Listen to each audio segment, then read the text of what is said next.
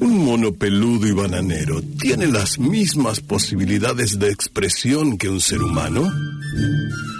El enigma es milenario, pero no por eso anticuado. Jorge Luis Borges supo imaginar a un mono sentado frente a una máquina de escribir y con un tiempo infinito a su disposición, aporreando sin descanso un teclado cuya utilidad desconoce. Sin embargo, dispone de toda la eternidad para golpear las teclas de la máquina. Borges afirma que ese mono, desprovisto de inteligencia, lograría encadenar palabras al azar y terminaría por ser autor de todos los libros del mundo. En esta salvaje noche que comienza, se repetirá dicha experiencia con este grupo de monos y monas que ya están saltando frenéticamente ante un micrófono. ¿Lograrán comunicar su original mensaje a toda la humanidad o por lo menos a los tolerantes oyentes que no cambien el dial? ¿Lograrán articular la frase Darwin y Fabio Serpa tenían razón? Por favor, respetables oyentes, no formen cola para huir desfavoridos. Quizás en la próxima hora, cuando usted menos se lo espere, un mono ingenuo y desgreñado logre decir una palabra, una sola y escalofriante palabra que revele el secreto de nuestro origen, porque en la viña de la mona de Dios todo es posible. Junio 15, una mujer cuenta. Varios generales argentinos fueron sometidos a juicio por sus hazañas cometidas en tiempos de la dictadura militar. Silvina Parodi, una estudiante acusada de ser protestona a Metelíos, fue una de las muchas prisioneras desaparecidas para siempre. Cecilia, su mejor amiga, ofreció testimonio ante el tribunal en el año 2008. Contó Cecilia los suplicios que había sufrido en el cuartel y dijo que había sido ella quien había dado el nombre de Silvina cuando ya no pudo aguantar más las torturas de cada día y cada noche. Fui yo, dijo. Yo llevé a los verdugos a la casa donde estaba Silvina. Yo la vi salir a los empujones, a culatazos, a patadas. Yo la escuché gritar. A la salida del tribunal alguien se acercó y le preguntó en voz baja, ¿y después de eso, cómo hizo usted para seguir viviendo? Y ella contestó en voz más baja todavía, ¿y quién le dijo a usted que yo estoy viva?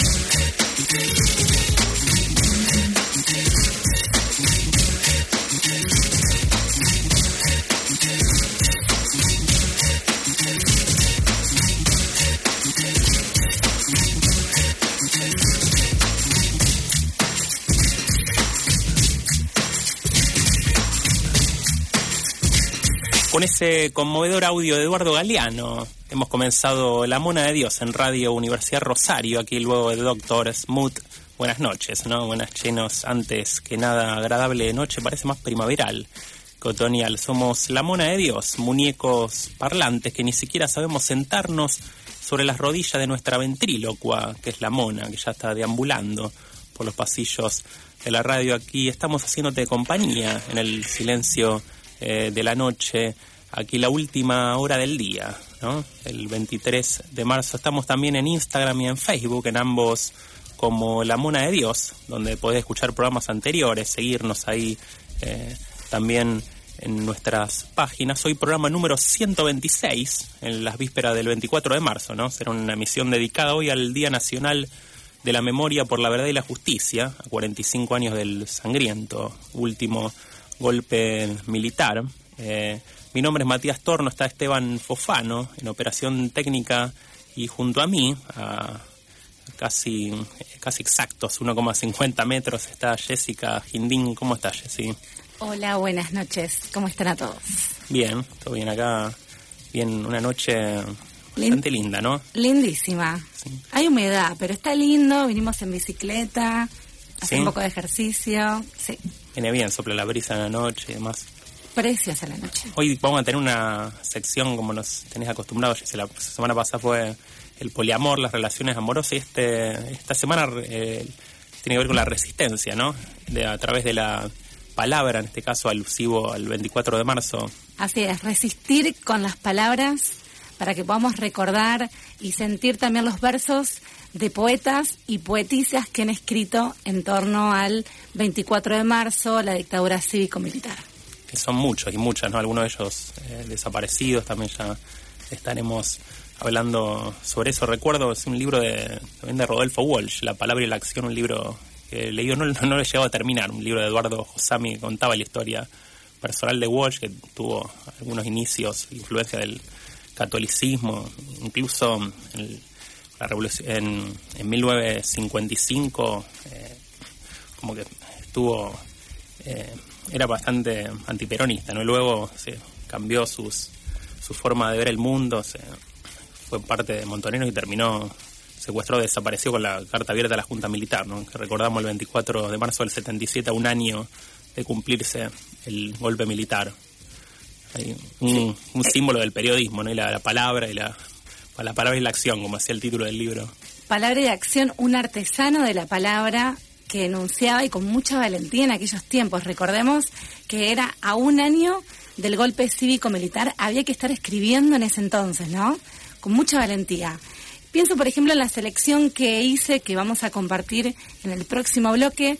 Vamos a leer a Paco, a Paco Urondo, peronista, eh, guionista, escritor, periodista, todos están atravesados no solamente por la militancia, sino también por su trabajo. La gran mayoría son periodistas. Periodismo y literatura, ¿no? Incluso Walsh con Operación Masacre se creó un género, mucho lo relacionaron con la sangre fría, de Truman Capote, el género de no ficción.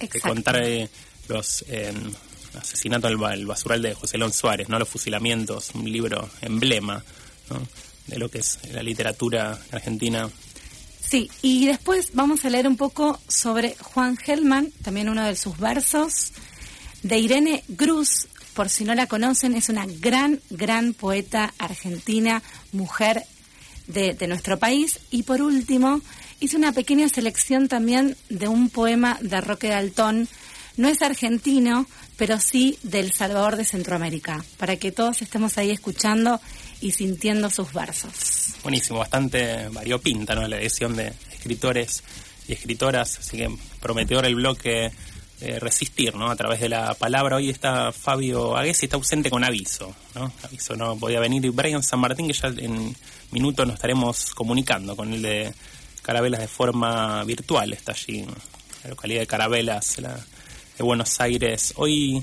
también recordaremos a Juan Evaso, ¿no? referente de Hijo Rosario, quien fuera también periodista de Cooperativa La Masa y Radio Universidad. Acá estuvo conduciendo Noticias Piratas los sábados a la mañana, programa que aún se emite aquí en la emisora. Estaremos escuchando una entrevista memorable, se puede decir, sobre la causa Díaz Besone en Rosario, que le hicimos junto a Juan Pablo de La Vega y ya para comenzar el programa, el bloque musical, la beta musical, tenemos un tema que es Desaparición, es un tema de Rubén Blades interpretado por los fabulosos Cadillacs.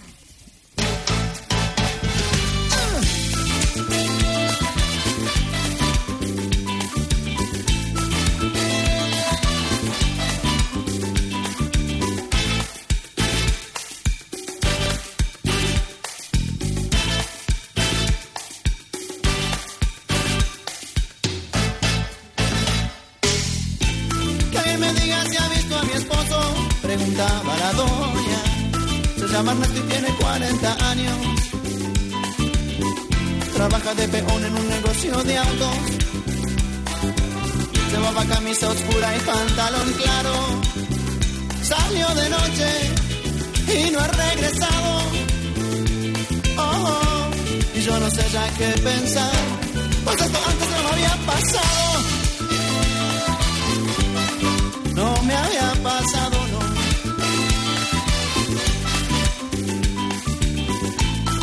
tres días buscando a mi hermana. Se llama Altagracia igual que la abuela. Salió del trabajo para la escuela. Llevaba puesto y una camisa blanca. No ha sido el novio, el tipo está en su casa. Oh, oh no saben de ella en la policía en el hospital. en el hospital. Ay, por favor, que alguien me diga si ha visto a mi hijo. Es estudiante de medicina. Se llama Agustín y es un buen muchacho. Esta vez es terco cuando opina. Lo han detenido, no sé qué fuerza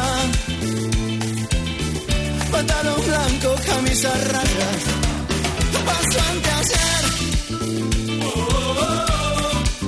paso ante hacer. Clara, Clara se llama mi madre. Ella es un alma de Dios y no se mete con nadie. Se la han llevado de testigo por un asunto que es nada más conmigo. Y yo fui a entregarme hoy por la tarde. Y ahora vi que no saben quién se la llevó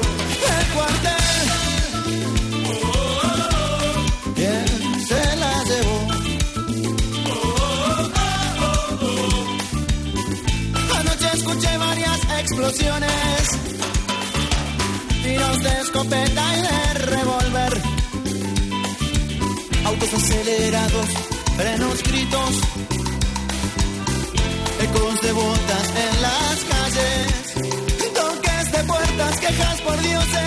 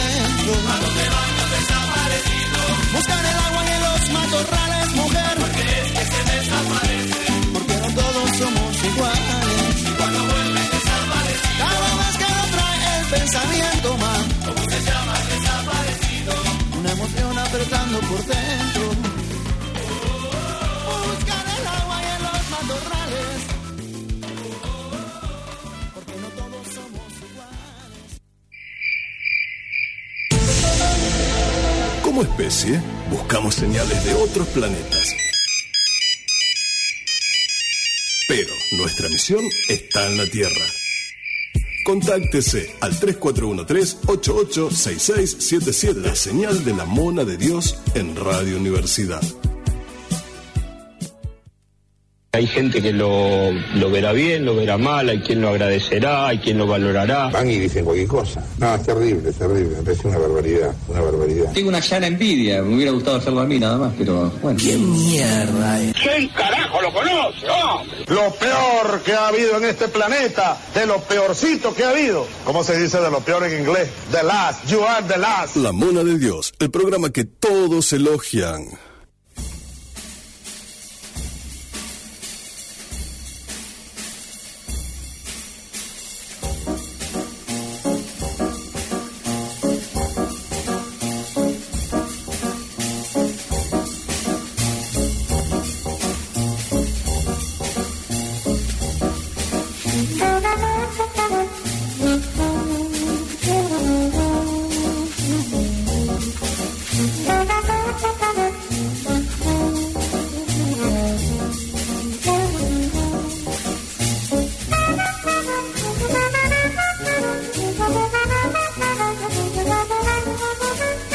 Son las 23 y 17, aquí proseguimos con la mona de Dios, creo que del otro lado, en algún sector del universo, más precisamente en este país, creo se encuentra nuestro prócer, Brian San Martín. ¿Qué tal, Brian? ¿Estás? ¿Tenemos el agrado de escuchar tu voz o no? ¿Te fuiste a dormir? Buenas, buenas, ¿cómo están? No, aún es temprano. Es temprano. Me, me suelo dormir eh, al otro día siempre. No se escuchan los grillos de fondo, que uno imagina en carabelas, ahí en pequeña localidad de, bueno, de bonaerense, ¿no? No sé si decirle pequeño, no sé, te estoy faltando respeto. No, no, es más, es un halago. Sí. Pero no, no, hay grillos, sí un poco de silos. Se escuchan los silos nada más. No, no, silos bolsa, ¿no? No, te no, no, eso están especulando, tranquilos. ¿Cómo están esperando el 24 de marzo? ¿Hay, hay mañana movilización, concentración? ¿Cómo. No, no, eso no, no pasa mucho por acá. No, no hay mucha eh, quizás, eh, en el partido, Carabelas pertenece al partido de Rojas, quizás en Rojas haya algún evento discreto. No, mar, marchas, lo que se dice marchas, no, no abundan. Sí, no son muy numerosas, ¿no? Y acá en Rosario... No, tras que no son muy numerosas eh, y la población no, no se copa mucho. No, Estamos en, mucho ret en un lugar muy, dando vuelta. pero muy, pero muy sojero. Sí. Eso explica un poco las ideologías, ¿no? Sí. Tocas soja estéreo.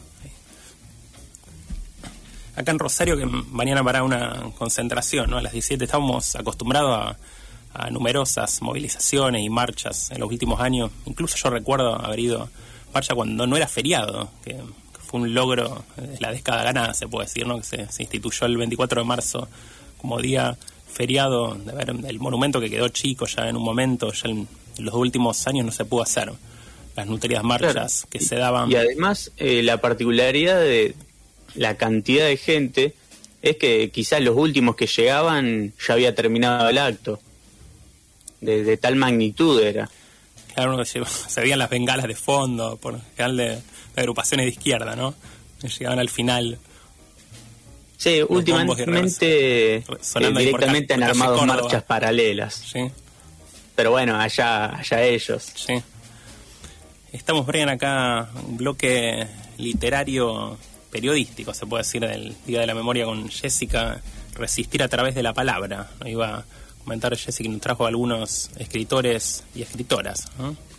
Así grandes es. poetas, grandes. Y estaba pensando, ya que sos de Carabela, yo soy de Pergamino, oriunda, y también la patria sojera abunda en esa ciudad. Ahora, año a año, cada vez está creciendo la cantidad de gente que está participando de este tipo de conmemoraciones, pero sin embargo sigue habiendo muchísimas resistencias y bueno, no es lo mismo en, en el caudal de gente si comparamos con, con Rosario. Pero bueno, son otras realidades también, ¿no? Y en los últimos cuatro años de macrismo también como se revivó, ¿no? La, la derecha. Con mucha también, fuerza. sí. E intensidad. Bastante complicado. Sí, así es. Tenía Jessy para compartirnos, ¿sí? Algunos. Sí, vamos a... Um, la idea de este, de este bloque lo llamamos resistir con la palabra. En aquel contexto de violencia extrema, la resistencia se manifestó de maneras muy diversas, adoptando facetas distintas, de caminos diversos y rincones insospechosos. insospechosos. Para muchos la resistencia consistía en usar lo único que le quedaba, la palabra. La resistencia por la palabra empezó por la ruptura de los límites impuestos por los militares, pero terminó trascendiendo, creando textos poéticos en el medio del horror. Los artesanos de la palabra se opusieron a la voluntad tenaz del poder autoritario de deshumanizarlos de esterilizar su creación y su imaginación. Tenían una necesidad, testimoniar y dejar huella. El imperativo, recuperar la libertad de expresión arrebatada. Llevaron a expresarse mediante una poesía cargada de fuerza y vivencia. Es por ello que hoy vamos a homenajear a estos poetas y poetisas que han escrito y que han testimoniado lo que sucedió en aquel periodo del horror de nuestra historia argentina. Buenísimo, ya nos has comentado, ¿no? Uno de ellos era Francisco Pacurondo, ¿no? Tenías para leernos sobre él. Vamos a compartir con todos nuestros radioescuchas un poema que seguramente lo deben conocer. Quiero denunciar ante todos público, así se llama. Eh, Pacurondo nació en Santa Fe, es santafesino, el 10 de enero de 1930 y muere en Guaymallén, Mendoza, el 17 de junio de 1976. Fue escritor, guionista, periodista, militante político y guerrillero. Por supuesto, si murió en el 76, claramente lo chuparon y lo mataron en aquella época. Vamos a leer su, su poema. Quiero denunciar ante todos, público y clero, el robo de un par de anteojos, de alguna camiseta sucia y pañuelo usado un número impreciso de poemas que venía escribiendo en los últimos años de esta guerra. Un aparato de televisor, discos, armas, souvenirs varios, un libro de Lenin, un disco de Don Pepe de la Matrona que me regalará el divino Divinsky por recomendación del Marqués del Conte, Don Fernando Quiñones, un asiento argelino, piedritas, cartas, dos botellas de vino chileno, documentos reales y apócritos y otras cosas pequeñas pero queridas. Nada de esto, ni de otras cosas que omito, han reaparecido. Fueron robados por la policía en mi domicilio, entonces ilegal para ellos. Las armas perdidas ya han sido debidamente detalladas, las largas y las cortas, las buenas y las malas. Los objetos eran comunes, como esos que se venden por allí, los versos hablan de una 1125 que ha dejado una marca en el nacimiento de mi muslo izquierdo. Otro hacía referencia a los problemas de la balística en relación con los sentimientos. Uno recordaba el miedo que tenía el sargento cuando fuera atacado por sorpresa y otros temas que he olvidado por buenas razones. Algunos de estos papeles, desaparecidos por el miedo que la policía metió a mucha gente, entre ellos a una mujer llamada Lucila, que materialmente quemó uno que otro. Otros fueron destruidos por la propia policía o los militares de los servicios de informaciones que también me llevaron. Hago esta denuncia, especialmente por la pérdida de armas y poemas, ya que ambas son irreparables. Han sido robadas al pueblo de la República, a quien materialmente pertenecían impecable ahí. Incluso uno leyendo el, sin leerlo en papel, digamos, sin el formato, también al escucharlo parece una, o es una crónica despiadada también de los hechos, además de una poesía de, la realidad, ¿no? De, ese momento. Y piensa, ¿no? Lo que tiene un poeta, un escritor, es su producción, es lo más valioso, aparte, por supuesto, de sus pertenencias materiales. ¿No? Y bueno, ha sido recopilado, justo no acá, no traje el libro, pero hay una antología muy hermosa que se puede eh, consultar y leer, que fue recientemente también publicada en la época de la década ganada, también, donde hubo también muchas bibliotecas populares que reflotaron en aquella época y ese libro recuerdo que se entregaba en todas estas bibliotecas de todo el país. el libro de Paco Urondo, exacto. Buenísimo. Tenías, Jessy, también otros seguimos para compartir. Con otro, con otro poeta, Juan Gelman, Eh, el poema se llama Bajo la lluvia ajena. Uno de los poetas más icónicos, se puede decir, de la- del país. Icónicos de nuestro país. Él nació en Buenos Aires el 3 de mayo de 1930. Muere en México, en la Ciudad de México, el 14 de enero del 2014. Nada que ver con la mayonesa, acá la mona me hace un chiste, no sé, ¿no? Es desubicado. acá, sí. No, para, En para realidad, romper. perdonen que me meta, en realidad tiene que ver con la mayonesa. ¿Por qué razón? El sería? apellido de Hellman, o de- del padre, se escribía como la mayonesa. Ah, mira, vos, es una información certera, no es ironía. No, no, no, no, Mira, eh, Hellman eh, con lo H. pueden chequear en cualquier lado. Mira vos, con H, 2L y...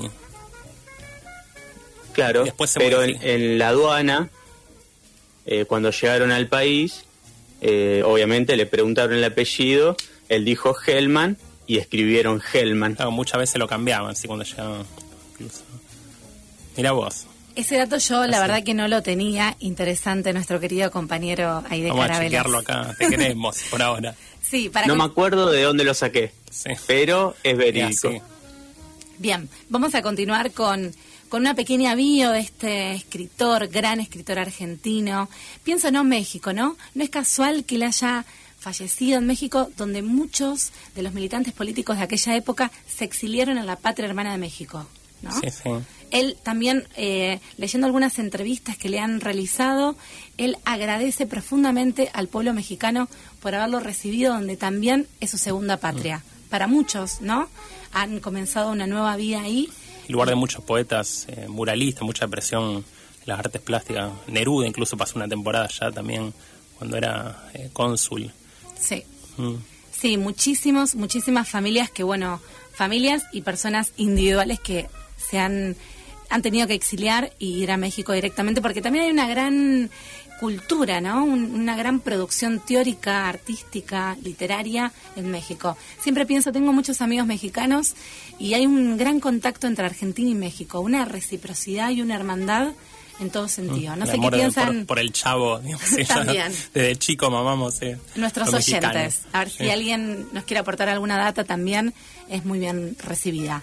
Bueno, fue escritor desde su niñez, se desempeñó como periodista, traductor y militante en organizaciones guerrilleras, exiliado durante la dictadura militar iniciada en 1976 y retornó a la Argentina en el 88 aunque se radicó en México, como habíamos dicho anteriormente. Buena parte de su vida y obra literaria se vieron signadas por el secuestro y desaparición de sus hijos y la búsqueda de su nieta nacida en cautiverio. Todos recordamos cuando fue una emoción cuando se pudo conocer el paradero de su nieta, que estaba Mm. en Uruguay. Eh, fue el cuarto argentino galardonado con el premio Miguel de Cervantes, luego de Jorge Luis Borges, Ernesto Sabato y Adolfo Bioy Casares. Y se lo considera uno de los grandes poetas contemporáneos del habla hispana y, una, y un expresionista del dolor, así lo llaman. A su muerte, la presidencia de la Nación Argentina decretó tres días de duelo nacional. Muy bien.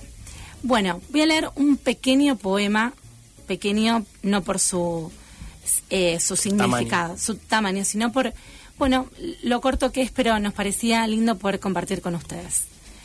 Se llama el poema Bajo la lluvia ajena. No debiera arrancarse a la gente de su tierra o país, no a la fuerza. La gente queda dolorida, la tierra queda dolorida. Nacemos y nos cortan el cordón umbilical, nos destierran y nadie nos corta la memoria, la lengua, los calores.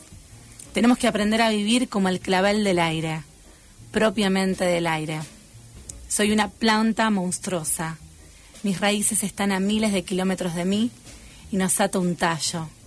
Nos separan dos mares y un océano.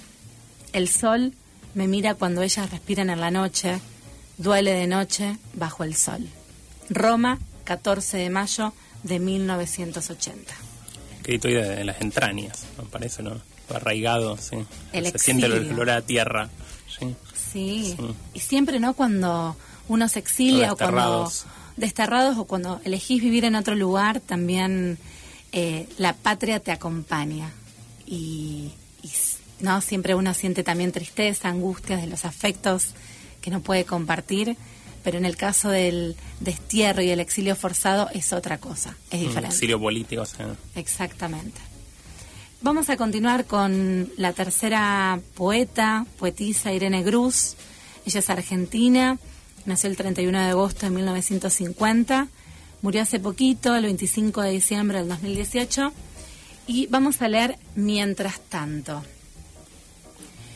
Yo estuve lavando ropa mientras mucha gente desapareció. No porque sí, se escondió, sufrió, hubo golpes y ahora no están. No porque sí. Y mientras pasaban sirenas y disparos, ruido seco, yo estuve lavando ropa, acunando, cantaba y la persiana a oscuras. mm, un símbolo de lo que pasaba en de la dictadura, ¿no? La gente que seguía su vida como si nada, sí. O que no querían ver también, sí, ¿no? También, sí. Saber y, y desconocer. eh, El no te metas, ¿no? O algo habrán hecho, esa frase que caló caló hondo en esos años. Exacto, sí. Por eso me pareció interesante poder compartir con todos nuestros radioescuchas este poema, porque es pensar qué pasaba con la gente del alrededor, ¿no? La sociedad continuaba, el mundo continuaba, pero había familias que se estaban coartando, eh, hijos que no volvían y, y madres desesperadas, familias desesperadas, parejas. Y bueno, me pareció esto, la, el no hacer nada, ¿no? O, o el no querer ver y el taparnos los ojos. Mm, Y comenzó a tener mayor visibilidad, sobre todo internacional, a partir del Mundial 78, ¿no? que vinieron, vinieron organismos de derechos humanos, incluso periodistas, documentalistas eh, de Holanda, sobre todo algunos países franceses también, que empezaron a mostrar la, la ronda de las madres de Plaza de Mayo a través de, documentales que filmaban aquí. eh, empezó a haber eh, una movida más de los derechos humanos después de lo que fue la, la- utilización eh, política ¿no? del Mundial 78, que con la Copa quisieron ocultar ¿no? todo lo que sucedía aquí en Argentina. Eh, lo dijo Eve en una ocasión que decía mien- mientras ella lloraba en la pieza que tenían eh, por los desaparecidos, el, el marido festejaba los goles de Kempes en, en el sillón del comedor. O sea, esa, esa contradicción que se vio en el Mundial 78, lo que era la vida en esos años. Sí, y pienso, por ejemplo, en algunas películas, eh, no sé si viste la última, la de la vida de Pepe Mujica, No, no la vi. 12 años de oscuridad, si no me equivoco. Podés ver cómo el guardia de seguridad, el carcelario, al mismo tiempo estaba escuchando y viendo el programa junto con los presos que también estaban. No, al mismo tiempo como una cosa muy loca. Unía el sentimiento patriótico en ese momento, pero después cada uno estaban diferenciados, obviamente, en, en- en- su espacio y- y la división, ¿no? El subversivo, entre comillas, y el otro que eh, disponía el orden. Mm. No sé, Brian, si tenía algo para acotar. También nos comentó de algo sobre unas declaraciones de Filiol, que hace poco habló sobre lo que fue también el Mundial 78, el golpe militar.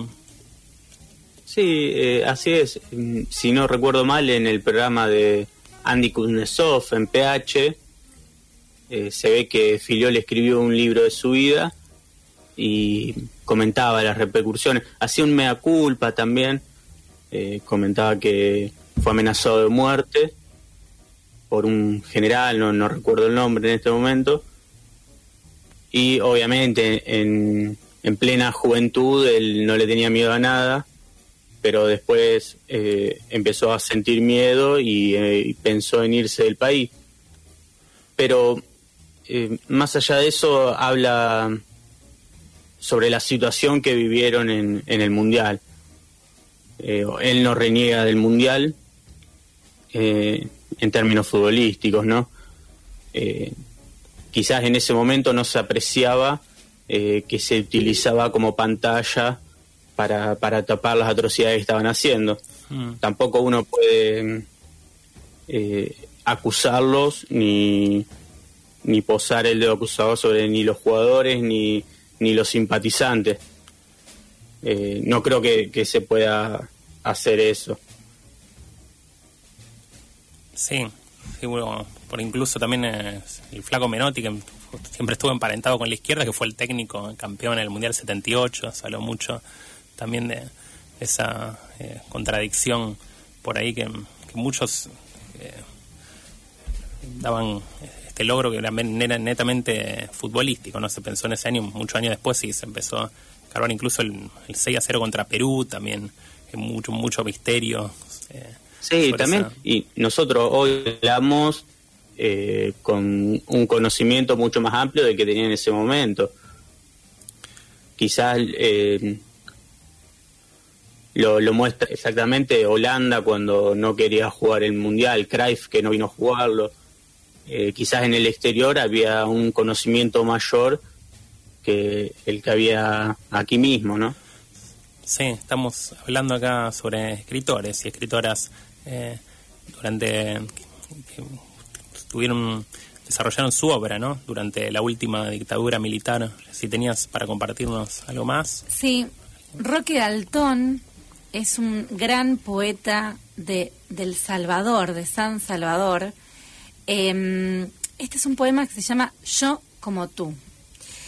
Yo como tú amo el amor, la vida, el dulce el canto de las cosas, el paisaje celeste de los días de enero. También mi sangre bulle y río por los ojos que han conocido el brote de las lágrimas. Creo que el mundo es bello, que la poesía es como el pan de todos, y que mis venas no terminan en mí, sino en la sangre unánime de los que luchan por la vida, el amor, las cosas, el paisaje y el pan, la poesía es de todos. También, bueno, Roque Daltón es un gran militante de izquierda del Salvador, también una voz referente de Centroamérica y América Latina, una voz combatiente, una voz que luchó también en aquella época oscura de nuestra América Latina. Por eso fue la selección de poder incluirlo en, en este pequeño bloque literario.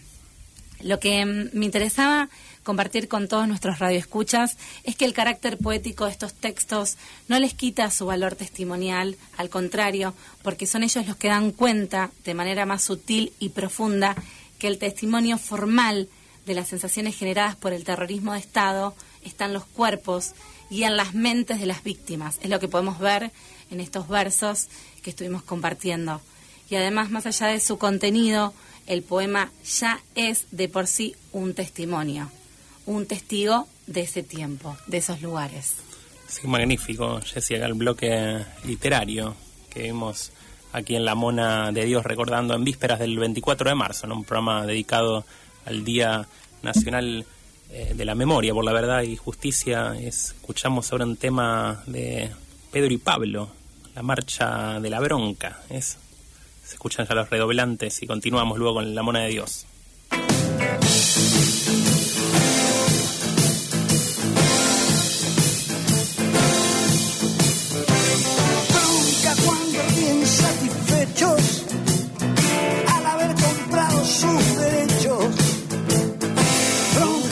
Se hacen moralistas y entran a correr a los artistas.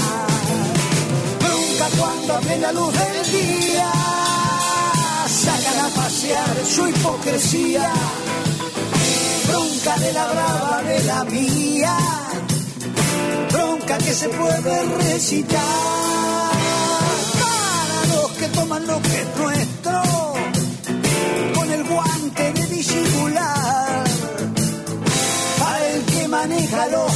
de la marioneta universal. Para el que ha marcado la baraja, y recibe siempre la mejor.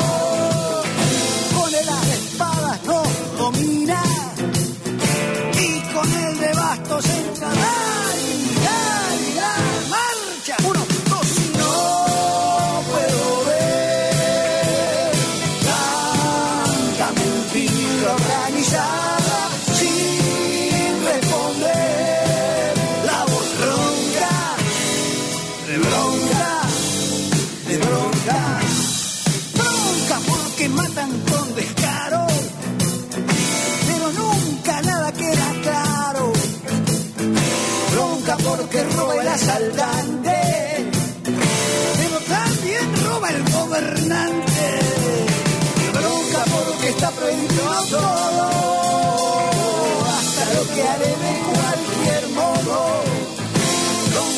que no se paga fianza, si no se encarcelan la esperanza.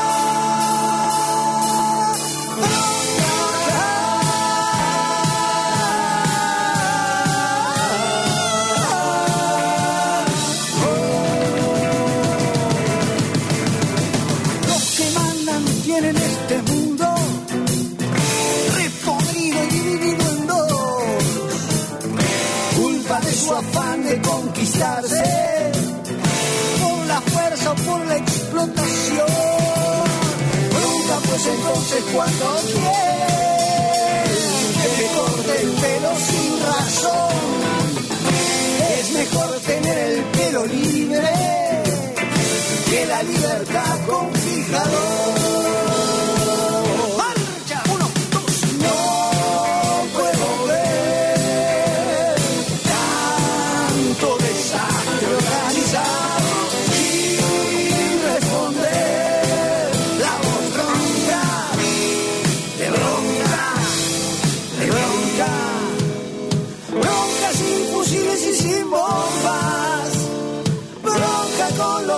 Los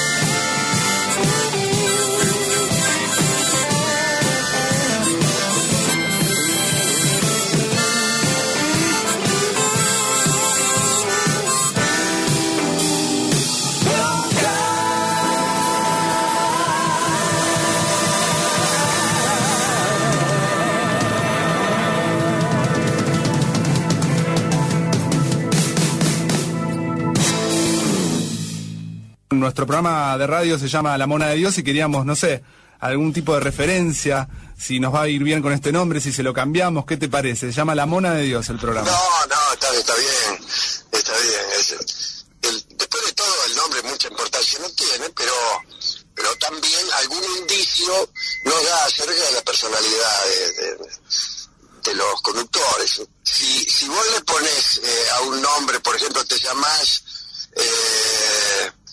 llamás Golo, y al programa le pones golosinas, eh, bueno, eh, está dando un indicio eh, un poco alarmante.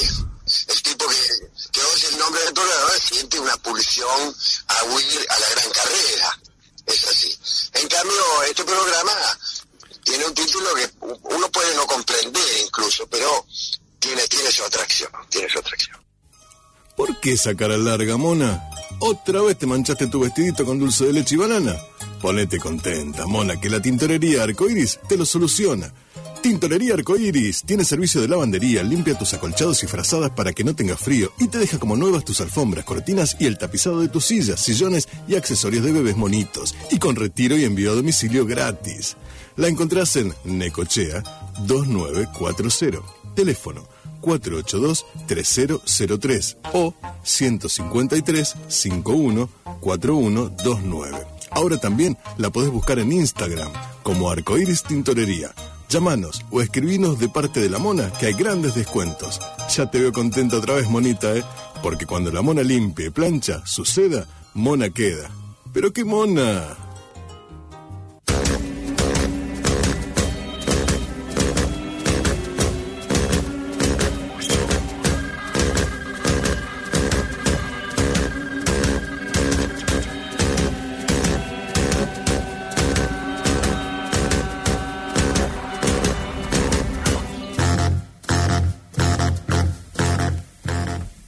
Seguimos con la mona de Dios. Puedes comunicarte al 341-388-6677. Estamos aquí hasta las 12 de la noche y de cara a la conmemoración de los 45 años del último golpe militar en el país, ahora vamos a recordar una entrevista que le realizamos a Juan Emilio Vaso Ferecín, más conocido como Juane, ¿no? Como lo conocíamos todos y todas, el referente de Hijos, Rosario, trabajador de prensa incansable, laburante también en la cooperativa La Masa, además un colega de la casa, ¿no? Como dijimos, ya que por muchos años condujo Noticias Piratas, el programa que se emite aquí en Radio Universidad, y el, el 22 de julio del año 2010, ya hace casi unos 11 años, eh, dialogamos con él en el marco de la apertura del juicio oral de la causa Díaz Besone, una causa emblemática sobre derecho humano aquí en Rosario, que jugó el terrorismo de Estado en la provincia de Santa Fe.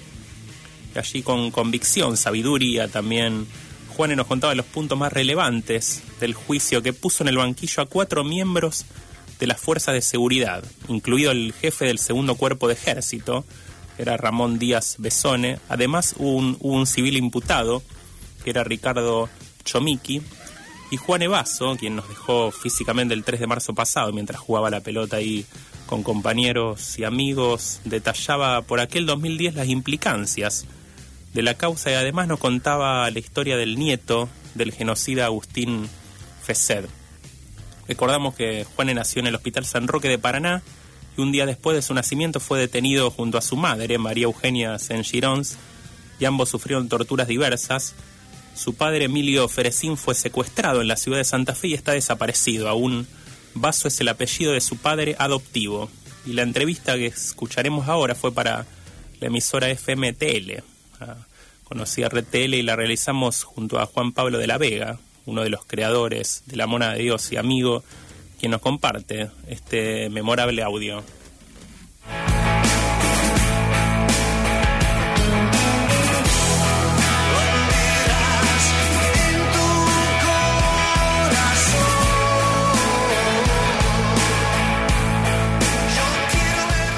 Estamos en comunicación telefónica con Juan Evaso. Hola, Juane. ¿Cómo les va, gente? ¿Qué tal? Acá tengo de cortina un, no, no sé, una especie de bichos que cantan en un dibujito animado que está viendo mi hija. esa es la cortina de, de, ahí de tu casa. Sí. Y hace un rato que le puse un rato los dibujos. ¿Qué edad tiene tu hija? Y ya. sí medio pasadito ya. Por ahí me, me, pelea un rato y logra el, el noticiero y, y, los digo para la pelea. la causa Díaz Besone es un hecho muy importante para nosotros. Es el segundo juicio oral que se lleva adelante contra responsables de la ejecución del terrorismo de Estado llevó adelante durante la dictadura en la Argentina. Es una mega causa, una mega nosotros le decimos. Está um, ahora eh, juzgando a aquellos secuestros y torturas que se sucedieron ahí en la ex jefatura de policía. Así es, en este, en este juicio hay 91 casos, es decir, 91 personas que fueron secuestradas, fueron sometidas a tormentos, eh, fueron privadas ilegítimamente de su libertad. Esos son delitos concretos, ¿no? Privación ilegítima de libertad.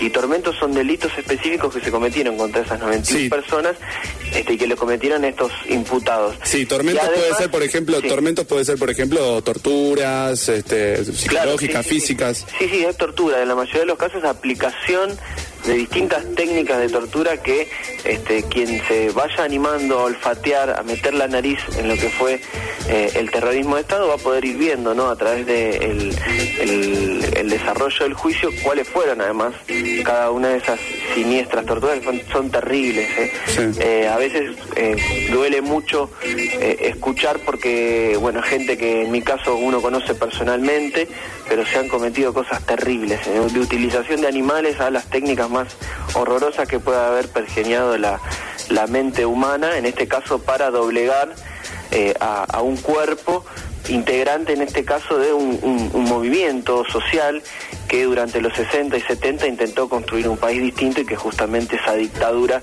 vino para evitar eso, pero además para aplicar, apretar el acelerador aún más en una sociedad desigual, este, privada, de todo, donde los dueños históricos de las cosas en este país, más aquellos que fueron sus aliados fuera del país, ¿no? Las grandes multinacionales, tuvieron un poquito de miedo realmente de lo que podía pasar en los 60, 70, pensaron que realmente le podían sacar la manija y por eso ese terrorismo Estado fue tan terrible, ¿no? Porque sí. la idea fue barrer de la tierra toda la oposición que podía poner en tela de juicio ese poder. Eh, ¿Cómo ha sido la reacción de ellos durante la primera audiencia del juicio? ¿Puede ser que Chomiki eh, fue el único que negaba con la cabeza? Sí, el, el, caso de Chomiki es un caso particularmente muy complejo porque él en realidad ingresa al servicio de informaciones como un detenido, ¿no? Y es sometido a, a torturas eh, terribles, muy crueles, y finalmente, bueno, esa subjetividad de ese tipo, no sé qué le pasó, digamos, pero este, terminó teniendo conductas reprobadas por sus propios compañeros al punto que, bueno, algunos lo acusan, ¿no? Este, y por eso está ahí como imputado. Nosotros lo que nos planteamos es que como hijos no, no, no queremos acusar a aquellas personas que ingresaron como víctimas y que después de haber sufrido todo el, poder y- y el despliegue que puede significar el sistema en sí mismo, pero con sus este, más terribles posibilidades de violencia sobre un cuerpo humano, esa subjetividad, digamos, surgida luego de eso, este, para nosotros es muy difícil juzgarla, no, no, no podemos ponernos en ese lugar. Distinto es el lugar que desde el que juzga un militante que sufrió la tortura y pudo este, sostener una línea de coherencia con, con sus principios. Nos cuesta mucho ponernos en ese lugar porque, por suerte, somos una generación este, que, que no hemos este, sufrido eso. Y, y lo- y creemos que hay un lugar diferente entre el de esa persona y el resto de los imputados. Díaz Besone, que es un eh, es uno de los pocos jefes, bueno, el único jefe de, de- de ejército, ¿no? El segundo cuerpo de ejército que, que nos ha per- quedado con vida como para llevar a un banquillo de los acusados. Y es el que tiene más responsabilidades por muertes, Por supuesto, porque como él es el Claro, máximo el responsable de lo que su- sucedía en la ciudad de Rosario, en realidad en, en la provincia de Santa Fe, Corrientes, Chaco, Formosa y Misiones, todo eso durante un periodo donde él fue segun- jefe del segundo cuerpo de ejército, era responsabilidad de él. Pero también hay este otro de los represores de, de este juicio que es Lo Fiego, que además de ser uno de los más este, formados torturadores que tuvo el Servicio de Informaciones, también se le imputan algunos homicidios. Eh, los otros imputados no tienen ningún homicidio, pero sí todos tienen imputaciones de torturas, obviamente secuestro, privación ilegítima de la libertad, y también hay un delito que se le imputa a todos, que es la mm, este, mm, asociación Asociación ilícita, claro. uno puede decir que fue una asociación ilícita, pero está claro que eh, eh, ellos lo que cometieron es genocidio y son parte de un aparato genocida, pero como el Código Penal argentino no, no ha incorporado todavía el delito de genocidio, En una entrevista que vos hiciste a Agustín Fesed, que no es eh, uno de los genocidas que, que ya está muerto, sino su nieto. ¿Cómo puedes resumir la historia de, de- de- de este muchacho? Y es muy loco, ¿no? Porque eh, justamente este juicio que se está llevando adelante, eh, si bien hoy se llama Díaz Besone, históricamente este fue mm, denominado Fesed, su nieto que se crió con se crió con la hija de, de Fesed, Analía, y que toda la vida este de alguna manera estuvo eh, ausente de la que de lo que fue la verdadera historia de, de su abuelo. Un joven militante universitario, un tipo de izquierda, este O sea, su abuelo lo podría haber hecho desaparecer en otras bueno, él circunstancias. en la nota dice, si mi abuelo me viera este, haciendo lo que hago, se revolvería en, en su tumba y estaría bien que lo haga, dice él, este, porque obviamente tiene una visión condenatoria de lo que fue el terrorismo de Estado en general y, y- y la, y las conductas de, de su abuelo, ¿no? Todavía parte de la sociedad tiene que ser consciente de- de- de- del, terror que vivió la Argentina eh, en la última dictadura militar. parte de la conciencia que puede faltar es justamente un producto o una consecuencia de, lo que po- se planteó la dictadura y después entre los distintos hilos de continuidad que tuvo esa dictadura en el plano cul- cultural, en el plano mediático. Este, no es eh, casual que falte, digamos, un vínculo de nuestra de nuestras generaciones o algunas generaciones un poco mayor a la nuestra con nuestra historia, digamos, porque la historia debería ser en realidad la transmisión de una experiencia que hicieron las generaciones anteriores para hacer una sociedad mejor, digamos. O sea, la idea es que no se conozca, que no se conozca por sus aciertos y por, por sus errores, ¿no? Porque de eso podríamos aprender para saber cómo hacemos para ganar finalmente esa batalla simbólica que uno puede decir que hay entre las mayorías y las minorías dueñas de todo, ¿no? Que eso fue de última este, eh, lo que se disputó durante los 60 y 70 y que no es otra cosa que una disputa que eh, está eh, instalada en los 500 años de historia, si uno quiere, de, estas tierras, ¿no?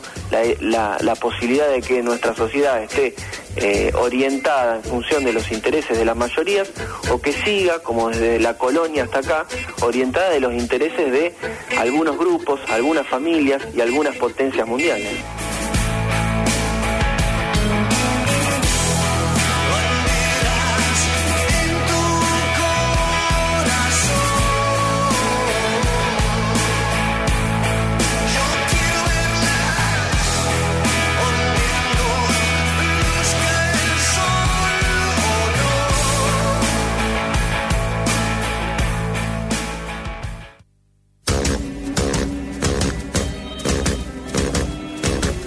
Escuchábamos la entrevista con Juan Evaso, realizada el 22 de julio del año 2010, y vale recordar que el Tribunal Oral Federal número 2 de Rosario condenó a prisión perpetua al ex jefe del segundo cuerpo de ejército, Ramón Díaz Besone, y al ex comisario José Rubén Lofiego, alias el ciego, ¿no? Los ex policías Mario Marcote, Ramón Vergara y Carlos Escortechini fueron sentenciados a cumplir 25, 12 y 10 años de prisión respectivamente.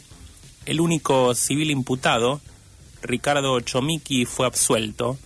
En esta causa se investigaron crímenes de lesa humanidad cometidos contra 93 personas en el centro clandestino de detención que funcionó en el Servicio de Informaciones, el CIE, el CI, de la ex jefatura de policía de Rosario, el más grande de la provincia, ya que se calcula que por él pasaron entre 1.800 y 2.000 personas.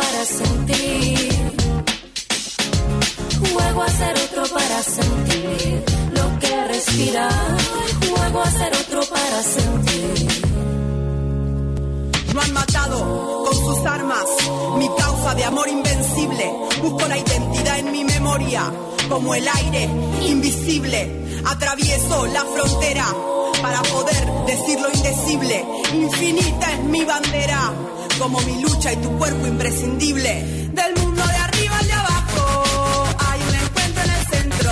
Lo que canto, lo que danzo, tiene su origen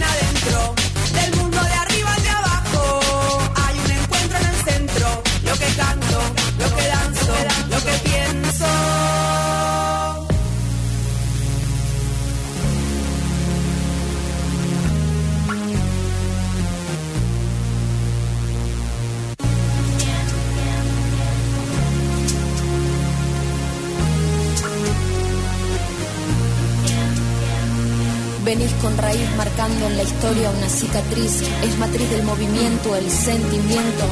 Brota en la canción un corazón despierto. Miento si no siento. Suelto si mi pensar lo vuelvo bienestar y bienestar es compartir con los demás todo. Todo lo que somos. Ya a la recta final de la Mona de Dios llegan mensajes. eh, uno que dice, qué bueno recordarlo a Juane, un imprescindible. Mensaje que no está firmado. Otro dice, gracias por compartir las palabras de Juan Evaso. Excelente, tremenda est- esta pérdida. O esta pérdida de Juane, un lúcido militante tan comprometido. Pone una carita de tristeza. Marta lo firma. Y un último mensaje. Buenas noches, Alesmones acá escuchando el programa. Gracias por compartir la poesía que resistió y resiste con memoria, verdad y justicia. Si bien mi compañerito Radio Escucha se durmió, yo acompaño hasta el final. Dice Soledad Sole, nuestra productora, le mandamos beso a ella también a Kimen, ¿no? Parece que se ha, se ha dormido esta noche en Marte, que se convierte en miércoles, ¿no? Los últimos instantes de la Mona de Dios eh, estuvimos aquí Esteban Fofano, Jessica Gindín, mi nombre es Matías Torno, estuvo Juan Pablo de la Vega también con, en la entrevista a Juan Evaso nos compartía ese audio Julio César Astorga. Brian San Martín, estás todavía del otro lado, estás con el, ya con el gorro de dormir ahí co- bien Estoy colocado. a punto de dormirme Sí, eh, porque ya son más de las 12. ya estás ahí en gateras, En pijamas. no bananas, en pijamas. no, no, las bananas solo para la mona. Sí, plátano para salir a correr antes. sí. Así que no. Para que no se acalambre. Sí. Un saludos ahí para, para, Brian, ¿no? Lo, despedimos y nos reencontramos el, el martes que viene a las 23 aquí con la Mona de Dios. Eh, ya si quieres unas palabras finales, un saludo. Esperamos mañana llevar barbijo, distanciamiento social y poder compartir y conmemorar estos 45 años de memoria, verdad y justicia y a seguir en la lucha siempre. Creo que el pueblo argentino es un ejemplo de lucha a nivel mundial y las madres y abuelas de Plaza de Mayo también un ejemplo a nivel mundial en resistencia pacífica. Y eso no es un dato menor y tenemos mucho para compartir con el mundo. Y un ejemplo, vuelvo a insistir. Así es, nunca más, ¿no? Nunca más Nunca más. regímenes militares un, sistema, una sociedad mucho más justa, ¿no? Que lo que se pedía en los años 60 y 70. Ojalá que en algún momento lo, lo veamos, ¿no? Nosotros o las generaciones futuras. Así que gracias por la escucha. Nos reencontramos el martes a las 23 con la Mona de Dios. Abrazos. La Mona de Dios.